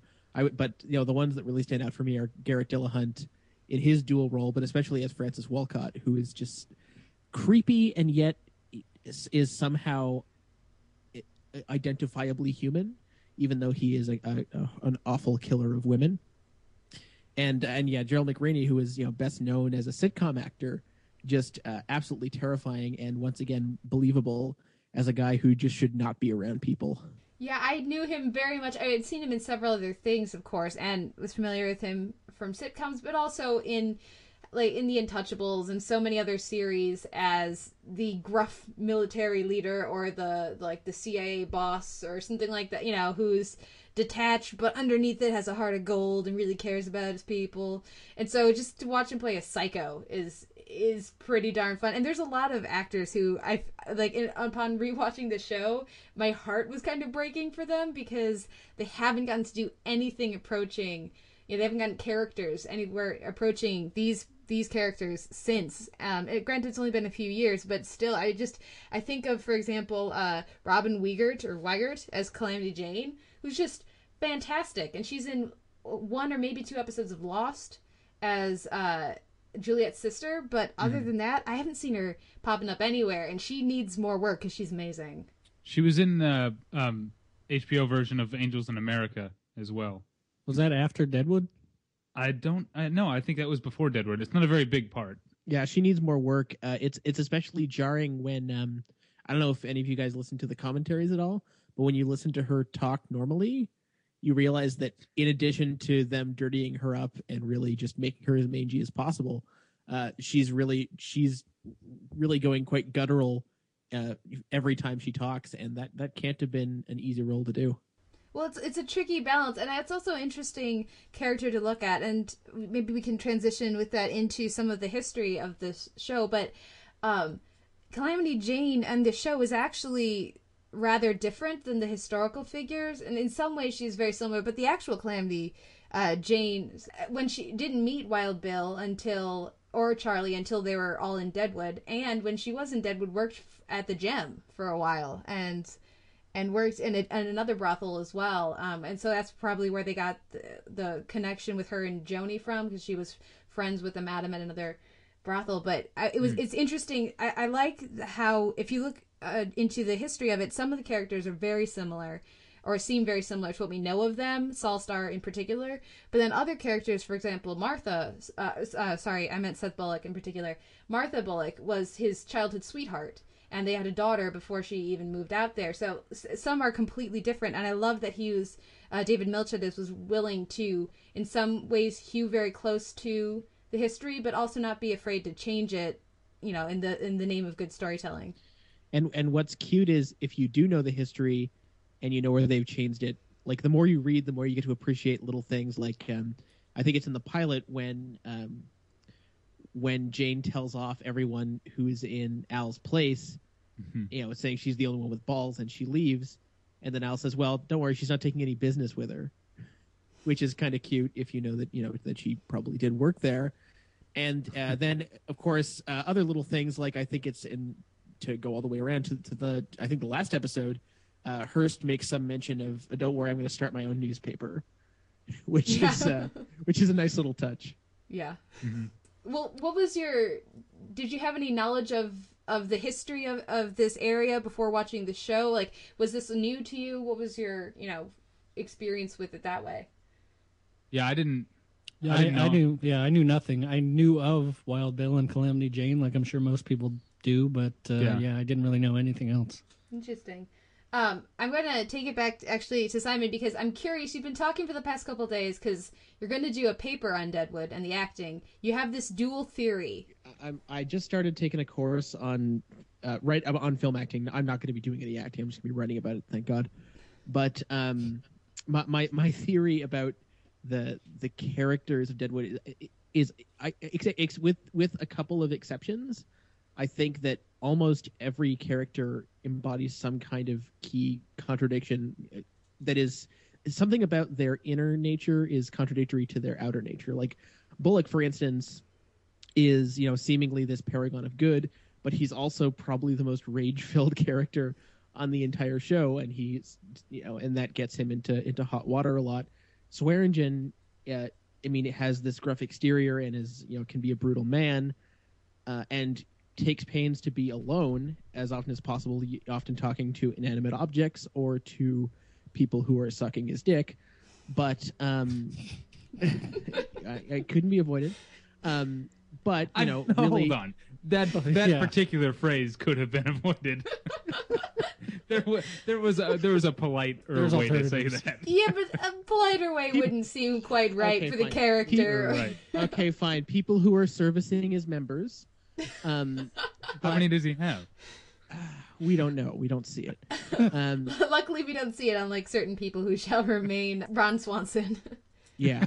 Um, anyway, but despite that, he's actually the character who has the most to do with preserving the camp's uh, you know overall extended well-being, as well as being you know one of the architects of the camp, from what we can tell. Uh, I could go on, but it seems to me that that's I mean it, you know that's even true of people like Richardson and Jewel and characters who seem to be strictly on the periphery. Well, if I can, um, I, I, I there's this that yeah, that I agree, and that's very key to to Milch's work, I think.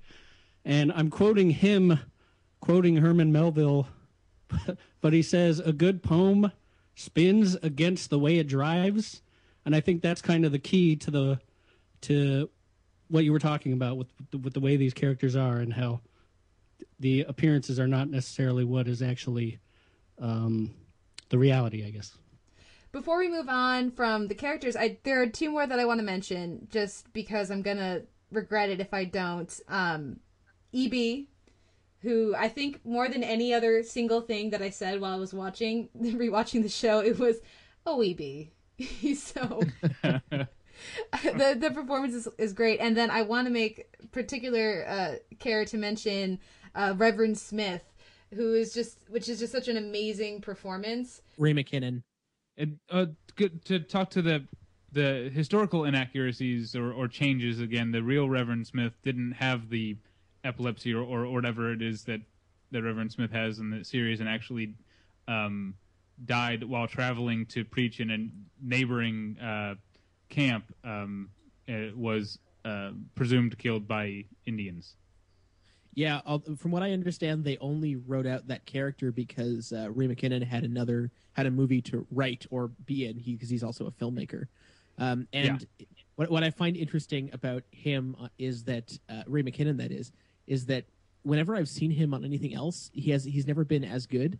Uh, and recently they had him. I don't know if you guys watched the most recent recent seasons of Sons of Anarchy, but they cast him as a federal agent who's really eccentric in in not entirely dissimilar dissimilar away from the Reverend, and it just it seemed really labored and like an like an attempt to recapture that magic. And he's so great uh, on on this. Uh, he's I can't I can't imagine anyone else in the role. It's too bad that he, that they didn't want him to stick around, and yet. It's one of those decisions that I always wonder about because TV is like this. It, it it it involves these snap decisions that end up shaping the course of the entire of entire series, and it's really his death that sort of brings the camp together uh, for one of the first times uh, near the end of season one. So I, I wonder what what they what they would have changed had they been able to keep him around. Uh, I, will qu- quickly. I just want to disagree with you that Ray McKinnon is not as good in other stuff because I pretty much love him in everything. Uh, he was in like one scene in Take Shelter this year. That movie. Um, Yeah, yeah, yeah. no, and, I'm uh, just I'm just saying it, it, it's it's never been quite as good for me. I mean, he he is a good in Take Shelter. I was just mostly annoyed with him on Sons of Anarchy, which is as much the showrunner's fault as Right. his. And he's an Oh Brother Where Art Thou. He's funny in that. Oh, he's yeah, he's the other The the Fiance. The, yeah. the fighter pugilist. Yeah, exactly. I find it impossible to believe that he was destined to go beyond season one because they they set up that illness that he had really early on, and he and the the whole thing evolved over the season. I I'm shocked to hear that he might have uh, continued into season two. That's surprising to me. Well, and it's something in season one when the doc starts approaching him about, you know, I think you have a tumor or something. I, you know, when I was first watching the show, I was worried that it was going to take a turn where the doc was going to give him brain surgery in the Old West and somehow he was going to be okay, you know, like that sort of a thing, because I didn't know the show well enough to know that it would not do that. Um, and so when, as soon as that was introduced, I started to get a little nervous that they were going to go that way to try to keep the character around. So I do think it worked really well. As much as I love the character and the performance, I do think it worked really well to have him um, come in and, the, and then leave uh, in in shorter succession. And I there are a couple different characters that I think work very well because of that. I would say Ms. Mrs. Islingham is another character like that who who doesn't outstay her welcome, and therefore is an effective role. the uh, the Isringhouse arc is probably my least favorite of season two. I find that whole plot very almost needlessly convoluted, and I'm also not the biggest Sarah Paulson fan. Like she's probably Yeah, I was, I was, gonna say the about to say that. she just feels Uh, out of place in the show. I think maybe she's a little too modern or something. Maybe you just get annoyed Uh, because you start thinking about Studio 60. That's probably part of it. Um, but actually, since you mentioned uh, period medicine a minute ago, I have to th- I, I have to mention that one of my favorite arcs or mini arcs on the on the show is the kidney stone Oh man. that that troubles uh, Swearingen near the beginning of season two, and which they end up spending several episodes on because that's how awful a thing it was to have happen to you at the time. Well, and he just looks like crap for the like most of the rest, or at least a solid half of the season. That was actually pretty hilarious because I was watching Deadwood um, at, at my parents' house, and my dad came in, and the one scene he's seen of Deadwood, and this was enough, was he sat down right when they were inserting the catheter, and then went, "No, we're good. I don't need to watch this show." and I can't say that I blame him because it's, I think my it's my hard to um, watch. my my ex girlfriend walked in while I was watching um, the um, uh, her the, the the tall Chinese guy who came with Hearst throwing the uh, San Francisco like a- cocksucker. yeah, throwing um, dead dead, dead Yeah. Chinese uh, prostitutes into a uh, onto a bonfire, and she was like, "Yeah, I'm not watching this show." Oh, well, but what if, what if she'd come in while uh, while the captain and Dan were fighting? oh yeah, Because damn, that has got to be one of the worst street fights in TV or movie history. mm-hmm. Well, That thing you is brutal. well, you're just watching it, and you're like, okay, street fight, street fight. Okay, gonna be, you know, uh, drowned in the street. That's pretty unfortunate. And then eyeball, so it just kicks it up a notch. It's it's. the, the, the sound that the captain makes when his eyeball comes out is the exact same sound I was making in my head when I saw it. Yeah, and what's what's really great about that sequence, and watch it again if you feel like it, and test test this out, is that a lot of the time when you watch fighting in TV or film, they really they really goose the sound effects. But here, in, especially in that sequence, and it's true, I guess, of the series as a whole, the the, the sound design is is really subtle, and I I don't know how realistic it is because I haven't been in that many street fights involving eye popping, but um, it, it just it do- doesn't feel exaggerated. Um, a close second, of course, for great street fights on Deadwood would be Bullock and Swearingen's throwdown in the season two premiere, which is which had the captain and, Da- and Dan not had it out would have would have easily been the best fight in the show's history, and has a It- it- spectacular ending as well.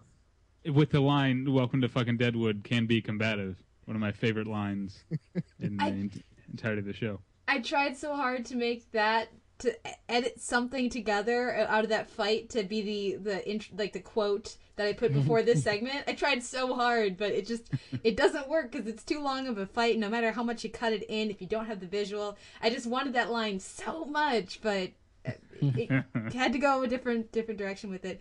But speaking of of the sound design, let's transition into talking a little bit about the production of the show because uh, somehow, and probably because at the time this was going up for all the awards against The Sopranos and The West Wing, um, I don't think Deadwood got any acting awards. I think what uh, Ian McShane got a Golden Globe. Um, a- and that that's about it. I don't. It might have gotten some right, some writing and directing, but the big place they got awards was in costumes and makeup and set design and and all of the production elements to the show. And that is one of the things that I think really helps set you in in this world because I think it would be easy to not really fully believe what you're seeing if every little detail wasn't so well put together from from the mud on the skirts to just the particular e- each character's level of grime and just things like that i think really sell the world Mm-hmm. Yeah, and along those lines, I think uh, Deadwood is uh, is a real living town on the show because they pretty much built an actual town, and I think uh, uh, maybe those. Well, actually, no. I was going to say maybe those days are over, but then HBO is spending big bucks on uh, their other new shows, their other big epics. But uh, yeah, the yeah, the I guess just the level of commitment to that uh, set is impressive. Yeah, you hear you hear Yeah, stories from people about like actors just you know that you actually are just living in the town. There's actually like cattle roaming around and stuff, and then uh, and then I I think like Stephen Tobolowsky joked like, and then you turn around and there's the 605 freeway like in the other direction. But Yeah, sorry, I if- cut you off, you- Simon. Oh, that's all right. If if you and if you have never seen Deadwood and you enjoy uh, Boardwalk Empire, and you you need you need to go watch Deadwood now because you have that show to thank for the fact that they had to build they they you know HBO paid to build the boardwalk from scratch because they basically did the same thing for Deadwood, which I, and I'm sure you know Boardwalk Empire will be around several times longer, unfortunately. But um, speaking of production aspects, the music is fantastic. You know, they, they honestly they probably reuse the, the same like seven cues over and over, but it's uh, for the most part it's it's extremely fitting uh, for the drama, and, it, and it's and it's never uh, it never feels like they're goosing the drama too much. I espe- I especially also love the end credits music, which is always different, Mhm. and uh, some some of it is is period music, some of it is not, uh, but it never feels jarring. Mm-hmm. I, I love the uh, instrumentation that they go with, and, and the few scenes we get of diegetic sound, I, I think work really well. I, of course, I'm thinking of the wedding and and some of the funerals as well. It's just very very effective at putting you in the world, and and like you're saying, Simon, they do a great job of of picking songs for the end credits if they're not period that that sort of lull you back into you know transition you from watching Deadwood to you know being back on your couch uh you know sit, sitting and watching the show which i think is is pretty impressive. What did you guys think of the the cinematography and the the green screen effects? Because the first time i watched it i noticed them but this second this rewatch i didn't i wasn't noticing the the green screen backgrounds like at all so i'm curious what you guys thought of that I don't. I don't think about it when I'm watching it. The green screen. Yeah, at- me at neither. all. Yeah, I mean the cinematography is i- i- is great. Uh, of course, I mean, not to you know denigrate what cinematographers do, but if you've got something that's that inherently interesting to shoot, it it kind of had better be. Yeah. Sorry, you were saying. Uh, and, and also, the the pilot was was filmed by Walter Hill, who I think does. You, know, look at his filmography; he's done a lot of amazing stuff, um, like The Warriors. And I think he does a great job setting up the visual approach of the show.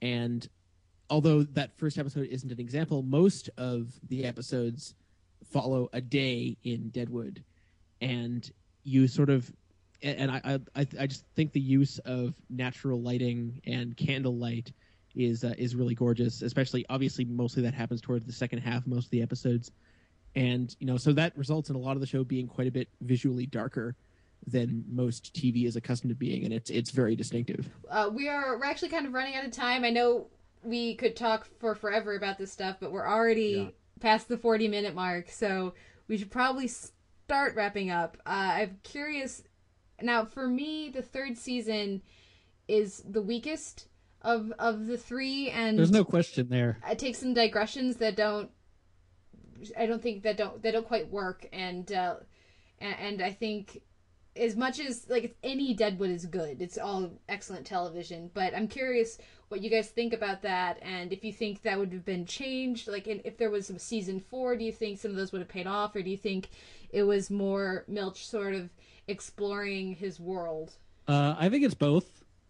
I think there's no question that there was a lot of setup being done in season three that would have paid off in season four. Um, But then you've But- also got the Earp brothers, right, just- one of my And least Odell. uh, enjoyed yeah subplots. Um, but also, yeah, like uh, like Simon said at the beginning, uh, Milch is a guy who is willing to go down blind alleys, and that's part of what makes the show amazing. But it also um, sometimes doesn't work out. But uh, I think it's worth it. And I think, yeah, and like I said, if there had been a fourth se- season, I think a lot of it would have made more sense. Uh, I, I I I agree. The second season is my favorite. Yeah, what do you guys think about that? I, I, I think I'd go second, though they were close. First and second were closer in my estimation this most recent time through. Uh, Simon, what do you think about that? Yeah, I think I, if I if, if if you put a gun to my head, I would say second season. First and second season are very close my estimation. The thing about the third season, which I actually ironically was the sh- was the one that I ended up paying the closest uh, attention to because it was the one that I did the most watching at home of uh, this time around. Uh, You know, I, I can't really speak too much ill of it. I think, like I said, every season has its little digressions that aren't you know the most interesting, but there's still I mean, even at its quote worst, it's still insanely quotable. I would argue that there's no 10 minute segment of Deadwood that is useless. like, Yeah. there, there, there might be a you know a, a scene here and there that get this kind of meh, or you don't really get the point of, or you know we don't really get to see the full scope of because of the show's you know cancellation. but there's always something quotable or memorable or distinctive around the corner. Well, probably the most hated subplot of all is the the theater troupe. Uh, but even there, Jack Langrishe is a fantastic character, uh, and Brian Cox is uh, really excellent. And his his relationship with Al is one of the highlights of, of season three, I think. So yeah, I, I agree. Yeah, even even within the uh, the so called horrible subplots, which I've heard that theater stuff referred to as, uh, they're still awesome stuff. And I think unlike the Earp Brothers thing, the theater thing would have still been a Yes. large part of season four and might have. uh, Yeah, know, that was a big a big thought in my mind when I made the point that it would have paid off. Mm. Season four, yeah. And the other thing about season three that I really appreciated is that's when we first get any sort of information about uh, what's going on with the with the horrors at at particularly the gem. In the first two seasons, like Trixie gets stuff to do. A couple of you know a couple of people will get something to do, but you're never in the room with them without the doc or without somebody else. Whereas in season three, you get a little bit more of their perspective when they're having a town meeting and everybody in, who's prominent in town is there except Mrs. Garrett, and you know they have they have a bit to say about that, which and they, you know which is interesting, and we just get a little bit more from their perspective, and that's it, while there are excellent, well written, developed characters, uh, both women and men. Um, we get a lot more of the random per, uh, prospector's point of view than we do the the random prostitutes. And I think that's one of the, the strong things about about uh, season three, al- along with Blazanov and Shaughnessy, who are just fabulous. But let's uh to to wrap up, let's go around the horn once more and go with um any favorite moments or episodes or any final thoughts that that you guys have. Um, okay. Uh, I, I I remembered from talking about Buffy that you were going to ask me about favorite favorite episodes. Um, so I actually thought about it beforehand this time, and I mean I'm t- uh, kind of tempted to just go uh, go with the three season premieres because Deadwood, A Lie Agreed Upon parts one and two, and Tell Your God's Ready for Blood. Which, by the way, the latter is the best television episode title of all time. um, uh, are all fantastic. They really knew how to start a season off well. But I want to uh, to go sort of full circle, come back to a thing I was talking about at the at the beginning, the way that you know, dis- despite the things that make it unique, it is sort of a standard. Um, uh, you know, not standard, but it it shows what television can be. Um, and a, a thing that is that you see throughout a lot of television, including my favorite show, Buffy the Vampire Slayer, is the way that people who aren't, you know, blood relatives come together, you know, through situations and, and form familial type bonds. And so uh, I kind of want to talk about, and I also said season two is my favorite. I want to talk about two episodes, back to back episodes I would consider probably my favorites, um, which is um, uh, uh, Amalgamation and Capital, and then what really is the star for me is Advances None Miraculous because uh, I only include the first one. The first one is is really good. Um, it's got a lot of a lot of great stuff. Um, uh, particularly with the owner of the um, uh, what's his name, the guy who gets the bike. Uh, uh, oh, uh, Tom. I want to say Tom. Wh- what is his name? Tom Nuttall, yeah. Tom Nuttall. Tom Nuttall. Tom, yeah, yeah. Um, but you kind of need that in what happens at the end of amalgamation and capital to go into advances none miraculous, which is um, it's such a beautiful episode without ever being corny about the way that these people who have been, you know, rooting around in the mud and killing people and all these things for you know over a season and a half at this point, the town comes together in the face of uh, what's happened to to Bullock's, I guess, stepson. I guess is what you would uh, call him. Um, uh, that that to me, the Milch is able to pull that off.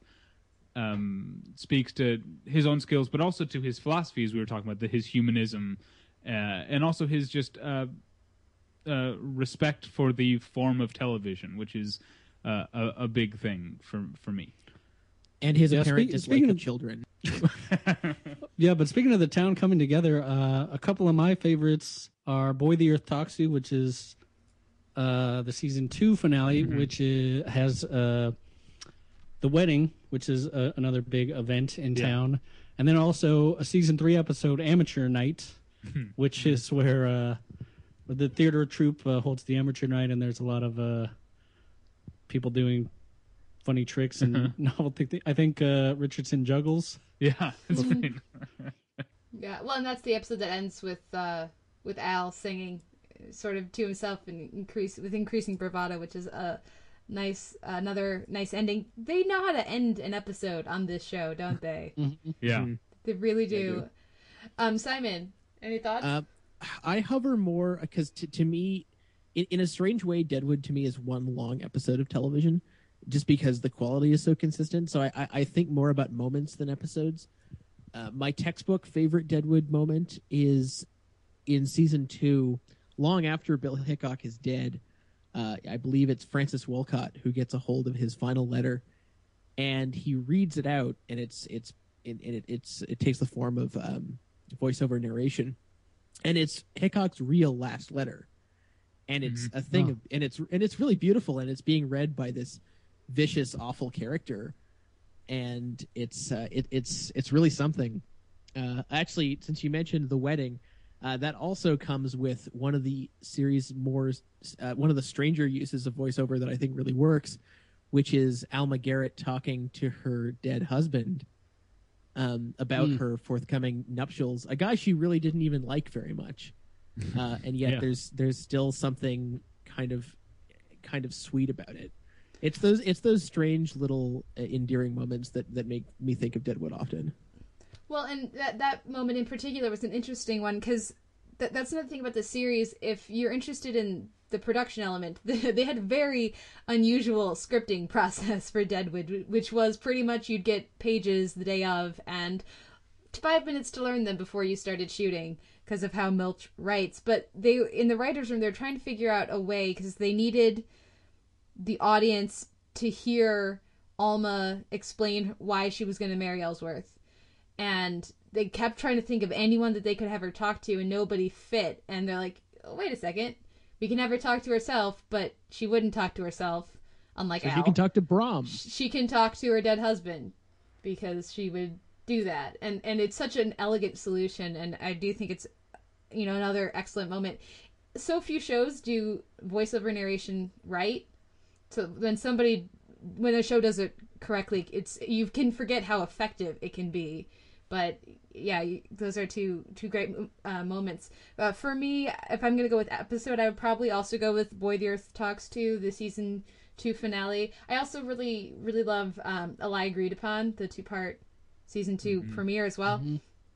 Um uh, and i just think they they do such a great job and also the season one finale as well which i can't remember the title to. they do such a good job of juxtaposing like in the season um, one finale they're juxtaposing the death of the reverend with um, the the couple getting together. In season two finale it's it's the wedding with the violence in the chinese camp and wu's transition to from the old his old life to his new life sort of his embracing of his new this new world. I just think it's it's so well handled. And the other thing thing i would want to mention is that this is the show that does I don't know the word winsome looks?